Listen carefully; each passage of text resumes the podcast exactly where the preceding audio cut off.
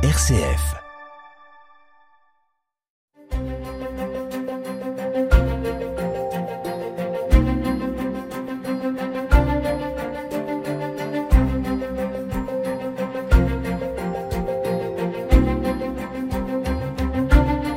Bonjour, bonjour à toutes et à tous. Vous êtes peut-être déjà en train d'effectuer vos achats de fin d'année. À la veille des fêtes, c'est l'occasion de faire le bilan sur cette thématique devenue désormais traditionnelle. Les Belges feront-ils leurs courses chez leurs commerçants ou alors sur Internet? Comment se portent les Belges, les commerçants belges aujourd'hui? Tirent-ils favorablement parti de l'e-commerce? L'e-commerce va-t-il les remplacer? La Wallonie est-elle en retard? Pour en parler, eh bien, j'accueille deux invités. Grete De Cocker, Managing Director chez Bicom, l'association belge du commerce électronique, et Olivier Van den Abel, conseiller au service d'études de l'UCM en matière économique. L'UCM, c'est l'Union des classes moyennes. L'e-commerce va-t-il remplacer nos petits commerçants? Nous avons 55 minutes pour en parler. Bienvenue dans En débat sur une RCF.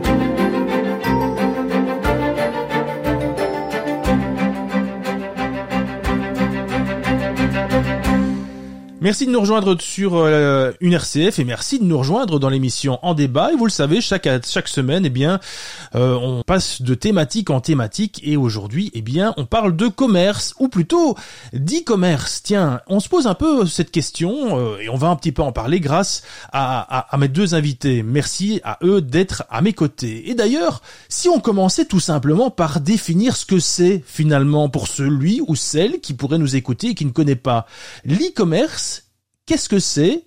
Qui commence? Grit? Je veux bien commencer, oui. Euh, pour nous, comme euh, fédération e-commerce, l'e-commerce, c'est, pas seulement avoir euh, une boutique en ligne, mais ça peut être aussi vendre digitalement via marketplace ou via une autre plateforme. Donc pour nous, c'est plus large. Dès que la transaction se fait digitalement, même si la livraison est dans une boutique même ou, ou dans un, autre shop, pour nous, c'est de l'e-commerce.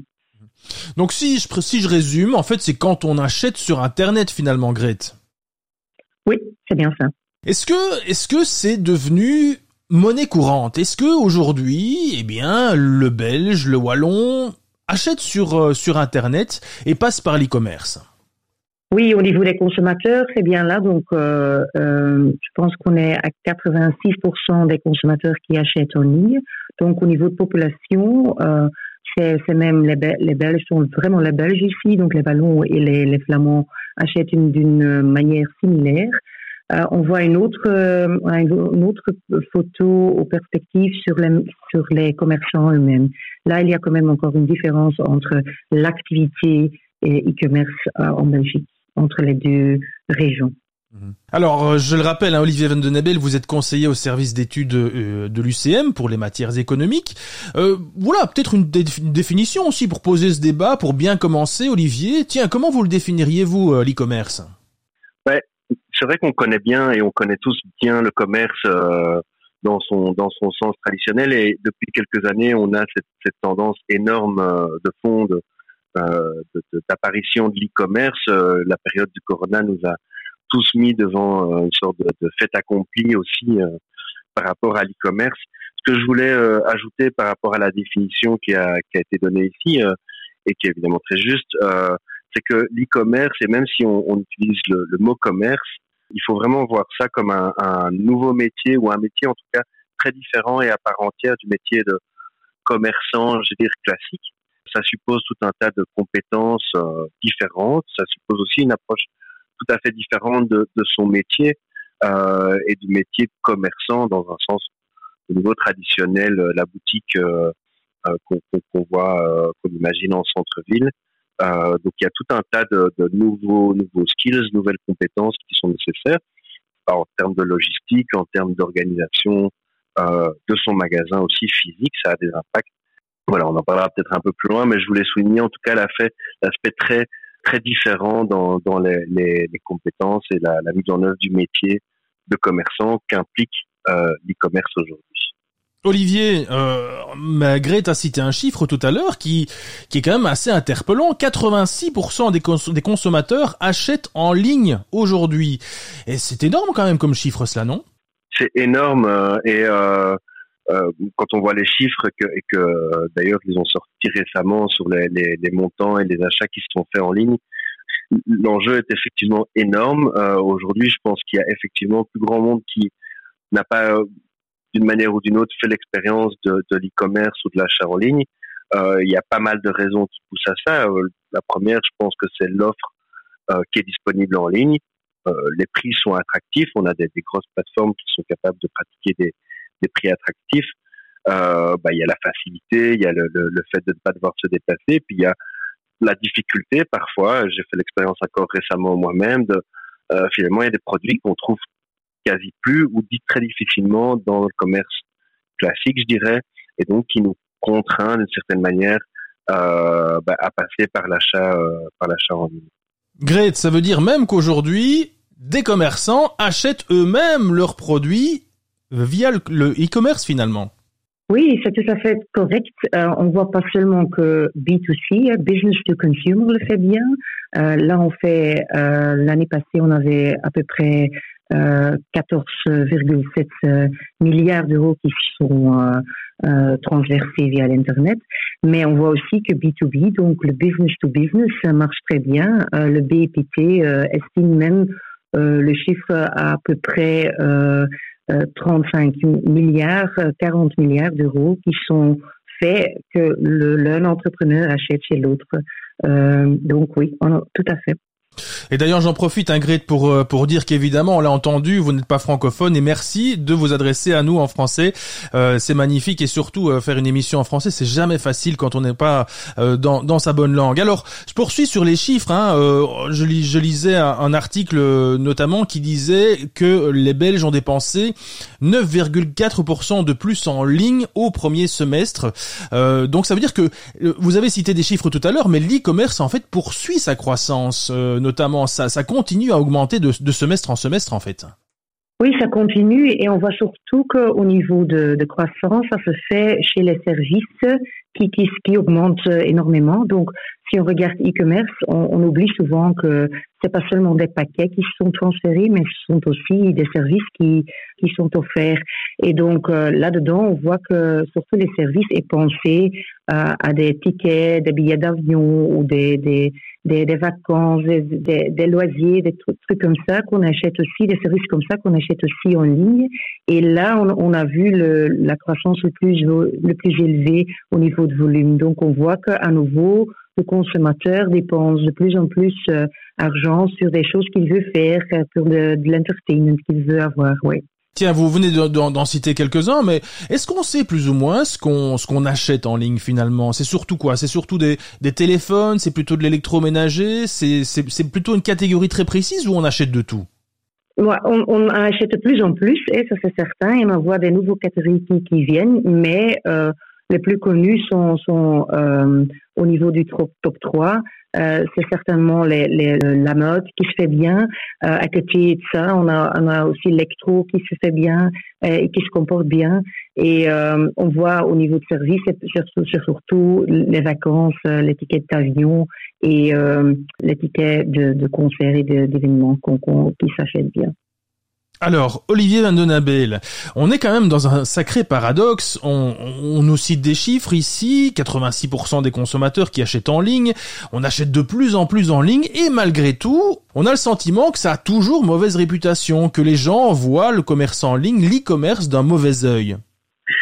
Oui, parce qu'il y a, euh, comme je disais tantôt, le commerce en ligne, c'est quelque chose qui est tout à fait différent du commerce traditionnel et que donc on sent euh, une forme de tension entre le commerce dire traditionnel euh, et, les gens qui y sont encore très attachés et le commerce en ligne où ben euh, il y a moins d'humanité. Forcément on est en contact avec euh, des sites internet des, des, algorithmes et des plateformes.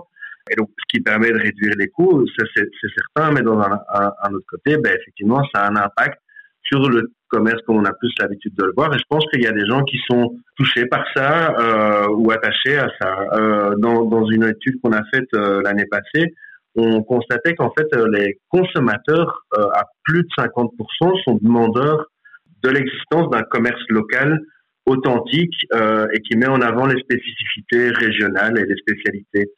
Et c'est d'ailleurs, on voit que c'est les commerces qui, s'en sortent le mieux, ceux qui produisent, proposent vraiment des produits très spécifiques, locaux, avec une approche aussi servicielle qui permet de se démarquer d'un commerce, je dirais, vraiment simple.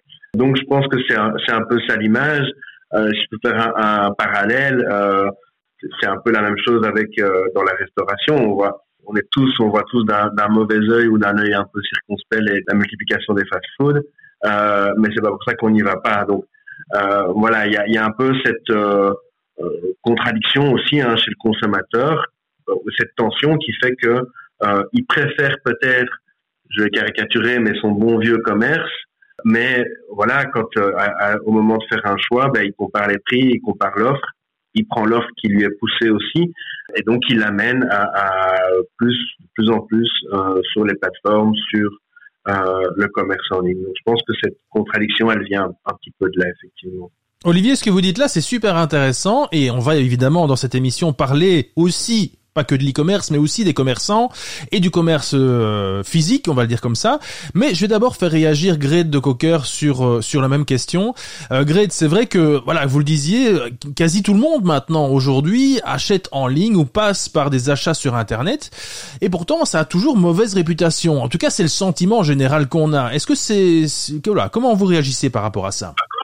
C'est correct que, que, ça, que ça a un sentiment plutôt négatif, mais d'autre côté, ça donne beaucoup d'opportunités. Et je pense que c'est pas parce qu'on on vend, par exemple, des produits locaux qu'on peut pas les vendre via l'Internet. Euh, donc, c'est juste euh, les compétences souvent qui manquent pour le faire. Et donc, euh, c'est ça qui bloque euh, souvent certaines, certaines entreprises d'aller en ligne. et d'autre côté, on ne doit pas oublier qu'une fois qu'on se met en ligne, qu'on n'est plus un joueur local. Ça sent un peu, euh, contradictoire, mais quelque part, euh, on, vend sur le www.1, donc sur le Internet, World Wide Web. Donc une fois qu'on rentre dans le jeu, on est visible un peu pour, pour le monde et donc comme entrepreneur. Et donc euh, ça, ça donne un peu de peur pour certains pour exporter peut-être certains de ces produits, même si les produits sont locaux. D'une côté, on voit aussi des petits entrepreneurs qui, qui osent, qui commencent avec euh, ces produits plutôt locaux, euh, mais, découvrent en, en, en, même temps le monde autour d'eux. Donc ça donne beaucoup d'opportunités, sauf euh, la mentalité n'est pas assez digitale souvent où les compétences manquent euh, de penser digitalement. Et quand même, euh, c'est pas un concurrent. On n'y croit pas euh, comme comme que c'est une compétition entre physique et digital. On croit plutôt que c'est un et, et histoire donc on doit essayer de combiner les trois formes de vente qui sont là maintenant sur le marché. Donc une avoir une, une entreprise ou une, une boutique physique combinée peut-être avec une boutique en ligne et aussi vendre sur un marketplace, ce qui est oublié aussi souvent et qui, qui donne une porte un peu à l'extérieur. Greg, juste avant la pause, euh, euh c'est qui aujourd'hui les, les, grands opérateurs du commerce en ligne? On pense à Amazon, on pense à Alibaba? Bah, on pense souvent à ces deux-là sont des marketplaces où on peut vendre aussi avec ses propres produits là-dessus. Donc ça c'est déjà euh, quelque chose que beaucoup d'entrepreneurs euh, pas savent. C'est pas seulement les produits d'Amazon qu'on achète là. Donc mais c'est tout. Euh, ah oui, il y a allez pour dire par exemple Bol.com, euh, il y a à peu près 45 000 entrepreneurs là-dessus qui ces produits sur Bol.com, mais il n'y a que 6 000 entrepreneurs belges qui vendent là-bas euh, leurs produits. Mais par contre, le consommateur belge est là avec des millions là-dessus, il utilise Bol.com comme, comme plateforme d'achat. Donc, quelque part, il y a une discrépance entre euh, l'entrepreneur qui manque d'offres sur Internet comparé avec le consommateur qui est déjà là. Et donc, euh, c'est pas une question de d'avoir des produits locaux ou pas, c'est une question d'avoir des compétences digitales pour y euh, jouer. Je pense qu'il y, y, a la question des compétences, si je peux ajouter aussi, il y a aussi une question de temps et de rentabilité. Oui. Je pense que euh, pour atteindre le seuil, un seuil suffisant ou de vente suffisant pour se dire, OK, ça vaut la peine de consacrer ou éventuellement d'engager quelqu'un qui va pouvoir gérer cette partie-là de mon activité. Comme je le disais, ça mobilise vraiment des compétences différentes. Et, et donc, euh, bah, la personne est, euh, on imagine bien, euh, en fonction de l'âge, bah, qu'il y a des affinités plus ou moins grandes avec les outils informatiques. il faut atteindre un certain seuil de turnover ou de rentabilité pour que ça commence à être intéressant ou alors d'envisager ça dans un développement de l'entreprise plus large, comme on a par exemple des, des, des, entreprises qui trouvent du compromis en, par exemple, l'activité d'e-commerce, en fait, elle consiste surtout à permettre, euh, je pense à une entreprise qui a plusieurs points de vente et qui, euh, du coup, a réduit la taille de ces points de vente pour permettre, en fait, de commander à partir d'un magasin Hein, on essaye un article, euh, si l'article euh, convient mais qu'il n'y a pas la bonne couleur, par exemple, on peut commander directement chez soi l'article qui convient dans la bonne couleur. Donc du coup, de trouver une, euh, pas simplement la simple boutique en ligne comme on, on, l'a dit au début, mais trouver cette complémentarité dans son activité pour que l'outil digital, on va dire de manière plus large, soit euh, une réelle plus-value. C'est vraiment cet équilibre-là qu'on qu'on essaie de trouver euh, dans les commerces. Oui, c'est tout à fait correct qu'Olivier dit. Euh, c'est une question de compétence, mais aussi d'investissement. Je pense que c'est ça, investissement de temps, investissement d'argent. Et donc, si on a la, mentalité d'investir, et c'est quand même entreprendre, c'est quelque part investir aussi et, prendre des risques, euh, on voit que euh, la plupart augmentent vraiment ses ventes. On a des chiffres, on a fait une, une étude avec Kantar et on a des chiffres que euh, le, le, marché des, des PME 55% n'est pas encore, laissons dire, digitalisé avec un, un site web ou allez, oui, avec un site web, oui, mais avec un, une boutique en ligne. Donc 45% l'est. Et de ces 45%, on voit que 31% a une boutique en ligne et la reste euh, est aussi active sur des, des places euh, euh, marché. Et donc, ce qu'on voit, c'est que ceux qui sont actifs avec un, une, une, boutique en ligne, ils augmentent, laissons dire, l'export et, tout ce qui, qui vend en ligne avec un export, euh, un, taux d'export euh, de 14%. Et donc, on voit que si on ajoute encore une fois une place marché là-dessus, qu'on exporte 24%. Donc, ça donne vraiment des opportunités de vendre plus et d'augmenter son chiffre d'affaires. Et donc, quelque part, c'est, en effet, c'est une, c'est une question de, de, de, combiner le temps, des compétences, de faire des choix stratégiques où on met son, ses produits. Et pas chaque produit est aussi capable de rentrer dans le débat digital. Donc, je pense qu'il y a euh, vraiment des niches ou des, des, des, des, produits qui sont mieux pour un environnement digital que d'autres. Great, Olivier, on va faire une petite pause dans cette émission. Euh, on a beaucoup parlé d'e-commerce, et si on parlait un peu de commerce? Et je pense que ça va intéresser Olivier Van Den Abel, mais on en parle juste après la pause, juste après ceci. À tout de suite.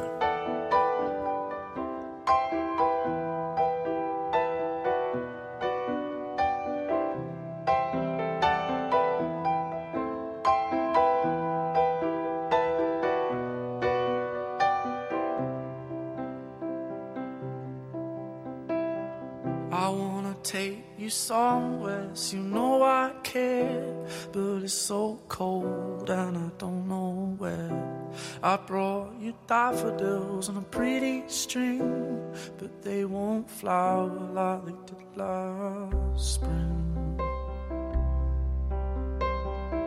And I wanna kiss you, make you feel alright. I'm just so tired to share my nights. I wanna cry and I wanna love, but all my tears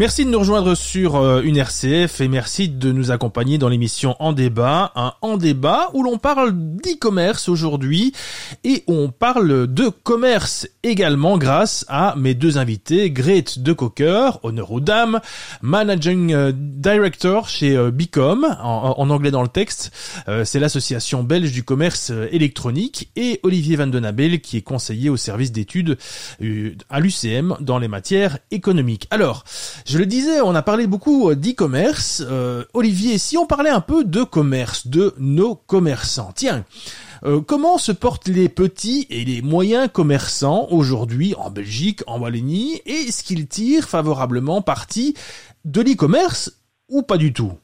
Je vais un petit peu refroidir l'ambiance, mais je, dois, je dois vous dire ici que le commerce, d'une manière générale, enfin le commerce en tant que tel ne se porte pas très bien. Euh, je peux vous sortir euh, quelques chiffres. Hein. Euh, on a bah, déjà en termes de création une diminution d'une vingtaine de pourcents dans le secteur du commerce par rapport à l'année passée.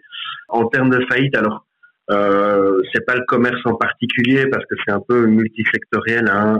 on a quand même une, très forte augmentation des faillites et certainement dans les PME. Euh, alors le commerce de détail, euh, on peut dire ici, euh, le nombre de faillites a augmenté de 11% par rapport à l'année 2022. Il situe encore un tout petit peu en dessous des chiffres de 2019. Euh, comprend qu'on a l'habitude de prendre comme année de référence. il faut quand même noter que l'année 2019 a été on a vu beaucoup de faillites aussi cette année-là parce qu'il y a eu une réforme du droit d'insolvabilité. Bref, donc si on, voilà, les chiffres sont quand même très interpellants euh, et donc bah, ça nous fait dire que le commerce d'une manière générale se porte pas si bien. Et je pense qu'au-delà des chiffres, euh, vous pouvez ou chaque euh, auditeur peut se promener un peu dans un centre-ville pour voir le nombre de cellules, comme on dit, de, de, de vitrines qui sont vides ou en cours de, de transformation. Hein. Je pense que c'est assez assez clair. Euh, donc, euh, on peut, on, peut, le dire, le, le commerce souffre, euh, le commerce doit se réinventer, et donc on, on en a parlé déjà un peu, euh, le volet digital est incontournable aujourd'hui, et alors je pense qu'il y a aussi des choses à, qui peuvent être faites, qui doivent être faites pour essayer de redynamiser les centres-villes et les propositions commerciales. Euh, parce qu'on a en Belgique un, véritable patrimoine commercial. On a des gens qui sont investis dans le commerce euh, de longues années. Il y a euh, aussi toute la valeur sociale qui est apportée par les, les, commerçants et certainement dans un contexte où la population vieillit. Et donc je pense qu'à cet égard, bah, les autorités ont aussi un rôle à jouer pour bah, permettre euh, à ceux qui, qui, le souhaitent et qui ont encore cette, euh, cette fibre bah, de pouvoir tenir commerce, hein, comme, on, comme on peut dire, et de proposer euh, les marchandises ou je pense aussi aux, aux artisans hein, de pouvoir euh, proposer leur et, et, exercer leur activité tout en étant rentable, évidemment, c'est l'idée ici. Quoi. Mhm. Olivier, vous parliez du rôle social. C'est vrai que c'est plus facile de parler à sa caissière que de parler à un site internet, forcément. Euh, ça, on est d'accord. Euh, mais est-ce que, voilà, est-ce que vous citiez tout à l'heure des chiffres assez assez impressionnants, plus 11% de faillite par rapport à l'année dernière, si j'ai bien retenu. Est-ce que c'est la faute à l'e-commerce ou est-ce que ça fait partie euh, de, de la réponse finalement? La faute, je pense que l'objectif ici, c'est pas de, de, de, désigner un coupable. Euh, je pense que les, les mentalités évoluent, euh, le comportement du consommateur aussi. Alors, certainement, le comportement des consommateurs sont influencés, je l'ai dit tout à l'heure, par les prix, par la facilité, par euh, l'immédiateté. Hein, on, est, on est fort aussi aujourd'hui là-dedans. Donc, j'ai pas envie de, de, rejeter la faute parce que euh, l'e-commerce, c'est certainement aussi la solution, on l'a dit tout à l'heure, aussi pour le commerce local, aussi pour le commerce euh, artisanal. Euh, il y a certainement des choses à développer. Donc, euh, mais c'est sûr qu'il y a un glissement et il y a sans doute quand même à certains égards euh, une balance à rééquilibrer. Je disais pas bah, pour, pour euh, freiner l'e-commerce dans, dans son développement, ça correspond aux attentes des gens, mais pour permettre au commerce traditionnel euh, d'être rentable, euh, de pouvoir proposer ses produits à, des tarifs raisonnables qui sont euh, attirants pour le, consommateur. Grete, je reviens sur ce chiffre que nous cite Olivier, plus 11% de faillite par rapport à, à 2022. Est-ce que c'est la faute de l'e-commerce? Ben, je pense que c'est une, c'est une, c'est pas la faute de l'e-commerce. Dans le cas qu'on a aussi les, les, crises qui se passent maintenant, je pense qu'on doit quand même tenir compte avec deux, trois crises l'un après l'autre. D'autre côté, nous voyons que après Covid, ce qui était quand même une crise énorme aussi, on a vu euh, une croissance de euh, 29 000 de, de, sites web en ligne ou de, de, boutiques en ligne en plus. Donc on vient de à peu près 20 000 euh, entrepreneurs avant Covid et maintenant on est, on est déjà à 56 000 entrepreneurs euh, e-commerce. Donc quelque part, il y a aussi une opportunité là-bas euh, pour, pour vendre euh, en ligne. Donc ça, c'est une chose qu'on voit. Donc nous voyons une croissance de l'entre de, des entrepreneurs e-com, mais on voit quand même un problème. Dans, dans, donc on doit être honnête quelque part que de ces 56 000 boutiques en ligne, il y a 50 000 qui ne font pas plus que 100 000 euros par an euh, de chiffre d'affaires. Donc, quelque part, ce sont des, ce que nous appelons des micros, des boutiques micros, euh, comparées avec un 6000 qui font vraiment bien. Une fois qu'on a un certain volume en ligne, on voit qu'il y a beaucoup d'opportunités qui s'offrent. Donc, quelque part, euh, c'est pas une question de e-com versus physique, c'est plutôt une question de taille qui se montre un tout petit peu. Donc, euh, si on n'a pas la taille et la volume, c'est plus difficile de devenir profitable sur les e-com, ça c'est certain. Euh, mais deux, il y a quand même aussi pour les petites entreprises une, une grosse opportunité. Si on n'a pas la taille ou la volume, on doit avoir une spécificité dans l'offre des produits. Donc on doit par exemple euh, des produits artisanaux ou locaux ou très spécifiques qui font que ça devient allez, sexy sur l'Internet aussi. Donc, quelque part, on peut pas dire que c'est la faute de l'e-com, c'est souvent euh, repenser un peu son offre, revoir ce qu'ils offrent et donc voir aussi si on est plutôt petit, de voir qu'on qu'on a quelque chose plutôt spécifique euh, et niche, euh, comparé avec euh, les grosses qui se, se, battent pour vraiment des produits un peu volume, des, des choses un peu euh, qui sont pas par exemple euh, achetables sur un Zalando ou un, un bol.com. À ce moment-là, on doit peut-être penser à avoir une offre un peu différente faire ces grandes plateformes. Alors Olivier, je vous pose la question, évidemment euh, euh, un peu exagérée forcément, mais c'est l'occasion de vous faire réagir. L'e-commerce, pour vous, est-ce que ça va remplacer les petits commerçants? Ben, je le crains. En tout cas, le mouvement et ce qu'on voit aujourd'hui, c'est que euh, ben, l'e-commerce prend une part de plus, en, plus en plus importante, que ben, avoir une activité, déployer une activité d'un commerce sans aussi avoir d'une manière ou d'une autre une proposition digital euh, qui l'accompagne, ça devient très compliqué. Et donc, je pense qu'à part euh, pour une série de propositions, on va effectivement avoir quelque chose de plus en plus digital, même dans l'alimentaire. Hein. On voit aujourd'hui des, des, beaucoup plus de comportements euh, de consommateurs qui consistent à commander les courses en ligne, soit se les faire livrer ou aller les, les chercher à un point euh, à un point de contact. Dans l'alimentaire aussi, c'est un, nouveau phénomène, c'est les, magasins sans personnel où on va commander ses courses en ligne, les chercher, on va finalement plus avoir de, de, contact. Et c'est des solutions qui sont économiquement, à long terme en tout cas, euh, plus rentables euh, et donc euh, à condition qu'on ait les capacités d'investissement suffisantes. Et donc ici, on va, avoir plutôt des grands groupes commencer à proposer ce genre de solutions. Alors le commerce en tant que tel, je pense, n'est pas mort, hein, euh, mais on va voir, euh, je pense, uniquement du commerce mixte, en tout cas avec une, présence en ligne, ça me paraît euh, assez incontournable. Je vous ai vu réagir, Grete, à cette question et je vais vous poser la même question alors. Est-ce que pour vous, l'e-commerce peut remplacer nos petits commerçants, les commerçants en physique hein?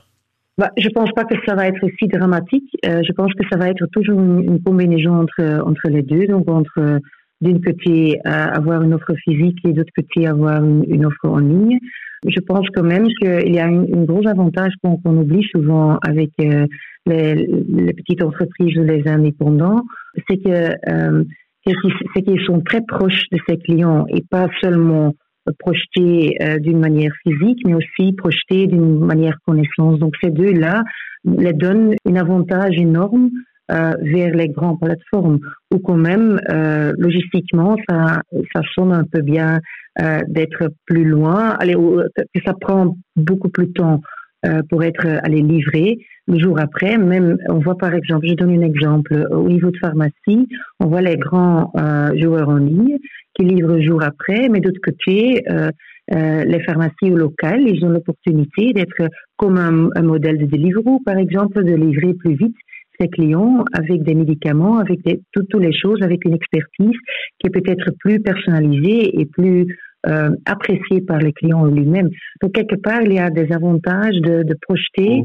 qu'une boutique ou une, une, entreprise locale a, euh, qu'une grosse site n'a pas. Mais je, je, répète quelque part mon point de vue là-dessus, c'est que il doit quand même offrir le service digital parce que le consommateur va, chercher un service digital parce que c'est plus facile, c'est 24 sur 24, il y a, il y a des choses qui facilitent sa, son, sa vie là-dedans. Et donc quelque part on doit euh, aller trouver euh, la balance entre produit, euh, offre, être euh, local euh, proche, euh, combiné avec peut-être voir un peu le monde. Donc c'est vraiment un jeu plus difficile qu'avant, mais il y a beaucoup d'opportunités là-dedans. Si, je peux ajouter un petit mot, euh, enfin, je, suis tout à fait, d'accord avec Madame. Je pense qu'effectivement, le commerce uniquement physique, uniquement traditionnel, va évoluer et va peut-être bah, disparaître, mais va être remplacé par un, commerce physique aussi à forte valeur ajoutée auquel sera greffée une partie digitale plus ou moins importante. On a vu qu'il y avait, différentes approches. Euh, et merci à Madame aussi de rappeler la plus-value de, de, de plus-value sociale aussi du commerce physique. Et je pense c'est pour ça que je dis ici, euh, euh, profite aussi de l'occasion pour euh, euh, insister sur cette plus-value et, appeler les autorités aussi à prendre les mesures utiles pour protéger cette plus-value euh, qui a une forte valeur sociale et qui, euh, bah, si elle disparaît, n'est ne, n'est pas remplacée par autre chose. Donc c'est surtout le cadre qui, qui, doit évoluer. Et justement, vous parlez de cadre, eh bien, on va un peu voir, juste après la pause, eh bien, comment ça se passe au niveau du cadre, au niveau de nos décideurs politiques, et peut-être euh, de voir aussi si, euh, si nous sommes en avance ou bien en retard par rapport à, cette euh, politique de mise en ligne. Avant ça, on fait une petite pause. On se retrouve dans un instant. À tout de suite.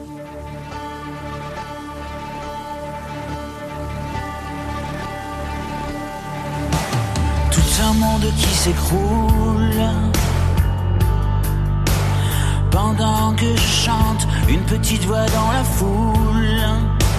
3 minutes 40, si peu importante, des hommes qui s'entre-déchirent.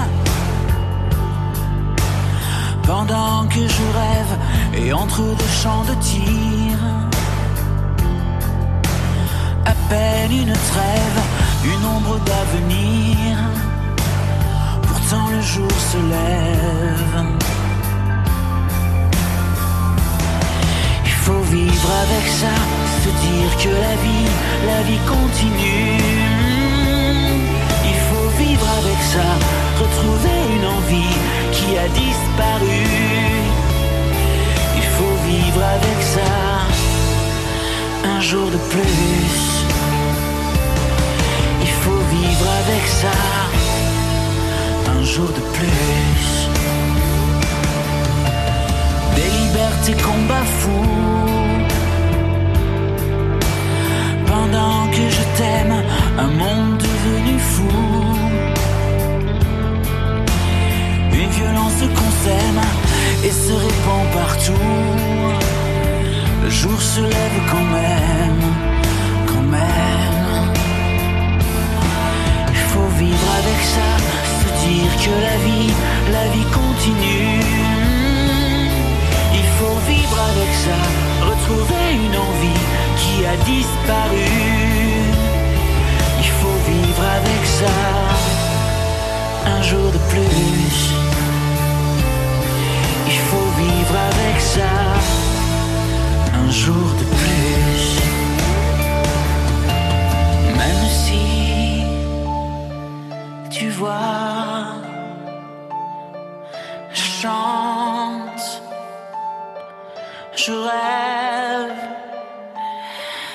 et je t'aime.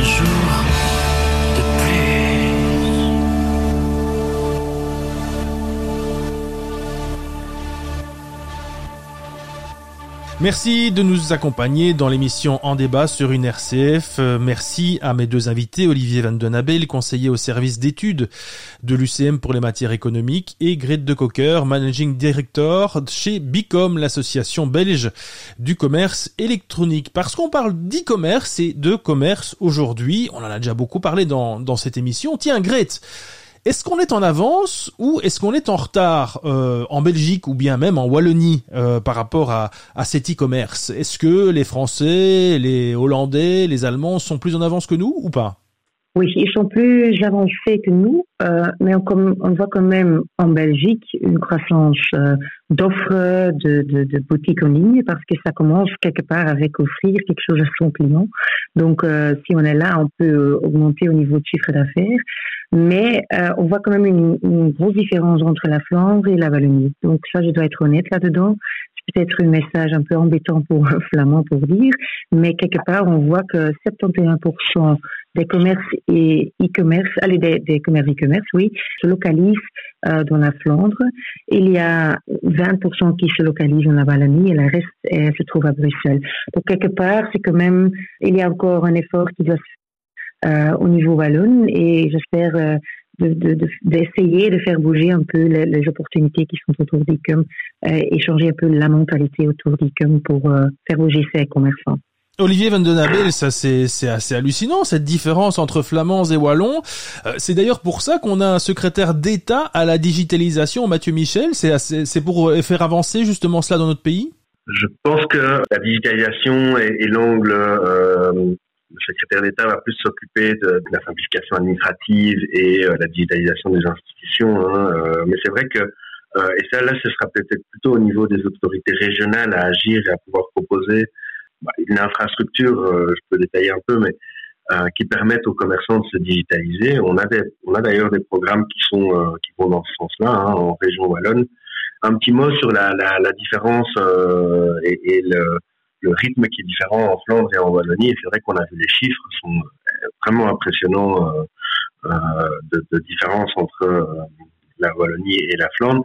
Ce qu'on a tendance à dire chez nous, c'est que l'objectif n'est pas non plus d'arriver à forcément à 100% que chaque commerçant ait une boutique en ligne, mais euh, ce que ça montre, ces chiffres, c'est qu'en fait, les commerçants doivent être là où sont leurs clients et euh, on sait qu'il y a des habitudes ou des, habitudes de consommation qui peuvent être différentes en Flandre et en Wallonie, mais malgré tout, euh, ben, on voit que les commerçants wallons ne sont pas où sont les clients wallons. Et, et ça, c'est effectivement un problème. Et donc, ben oui, on invite les autorités politiques à poursuivre le travail de sensibilisation, euh, de simplification et alors de réduction des coûts, des, coûts d'entrée en tout cas euh, à la digitalisation, parce que c'est euh, effectivement important que tout le monde puisse monter dans le train. Hum, Grete de Cocker, c'est important qu'on ait un secrétaire d'État à la digitalisation, euh, Mathieu Michel en, en l'occurrence. C'est pour faire un petit peu avancer euh, ces, euh, ces retards peut-être dont vous parliez tout à l'heure, notamment surtout en Wallonie. Oui, c'est certainement important d'avoir un secrétaire d'État parce que allez, le, sujet ou l'économie digitale est, n'est qu'à dans, son début. Je le compare souvent avec la révolution industrielle. Au début, on pensait aussi que allez, les, dix premières années que, qu'une voiture était une voiture, mais maintenant, quand on regarde euh, ce qu'on fait avec les voitures, on voit quand même des choses qui sont bougées, euh, euh, qui sont, sont, sont développées pendant les 100 dernières années. Donc, je vois avec la, la révolution digitale aussi encore beaucoup d'opportunités qui vont venir. Et donc, sec- allez, un politique qui, focalise là-dessus, qui aide là-dessus, est certainement nécessaire, certainement aussi dans, dans le jeu européen et international qui se fait au niveau des e-commerce. C'est bien d'être représenté là-bas avec euh, un- une poste spécifique. Et justement, puisqu'il s'agit de commerce en ligne, que vous le disiez, que c'est parfois mondial, justement, il faudrait pas que plutôt que ce soit l'Europe qui, euh, gère ce, genre de compétences? L'Europe fait déjà beaucoup au niveau digital, donc on ne peut pas sous-estimer les règles, les, les législations qui viennent de l'Europe. C'est énorme. C'est un tsunami. Après Corona, ils ont, j'ai l'impression qu'ils ont découvert l'e-commerce comme, comme, comme un moyen stratégique euh, de commerce comme un moyen stratégique de commerce. Donc, on voit beaucoup de législation. Je parle du DMA, DSA qui règle, par exemple, le pouvoir d'un marketplace. Euh, je vois un PPVR qui regarde euh, l'emballage. Donc, on voit aussi que l'emballage euh, est, est euh, monitorisé par la Commission européenne. Donc, on voit beaucoup de législation au niveau d'e-commerce qui viennent de l'Europe. Donc, ils sont là. Je pense que c'est important d'avoir un voix là-dedans de notre euh, représentant euh, euh, belge, sorte que les problèmes qu'on voit au niveau belge, qu'on peut les pousser un peu là et, mettre les, sur l'agenda. Dernière question pour Olivier, juste avant la pause. Est-ce que le cadre est suffisant, justement? On parle de cadre. Est-ce qu'il faudrait un, meilleur encadrement, notamment au niveau législatif? Je pense que le cadre, enfin, on vient d'en parler ici, hein, le cadre, il, il, est surtout européen euh, parce que ce qui va, ce qui va être une difficulté pour le commerçant traditionnel, c'est évidemment, j'en parlais aussi en début d'émission, c'est euh, une concurrence, euh, une concurrence sur les produits.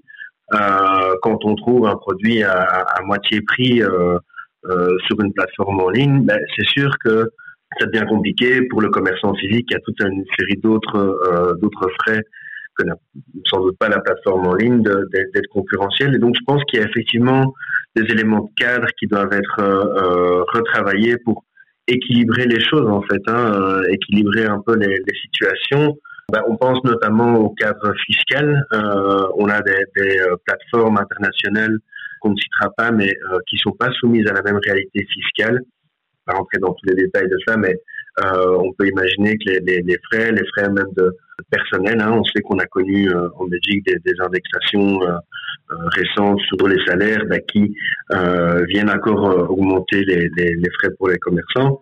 On sait qu'on a des, des, des, acteurs internationaux bah, qui profitent pas mal aussi donc de, de ce que les, commerçants peuvent mettre en ligne en termes de, de marge, euh, de commission, etc. Donc, je pense que là-dessus, il y a moyen, il y a effectivement des choses à faire pour renforcer ce cadre.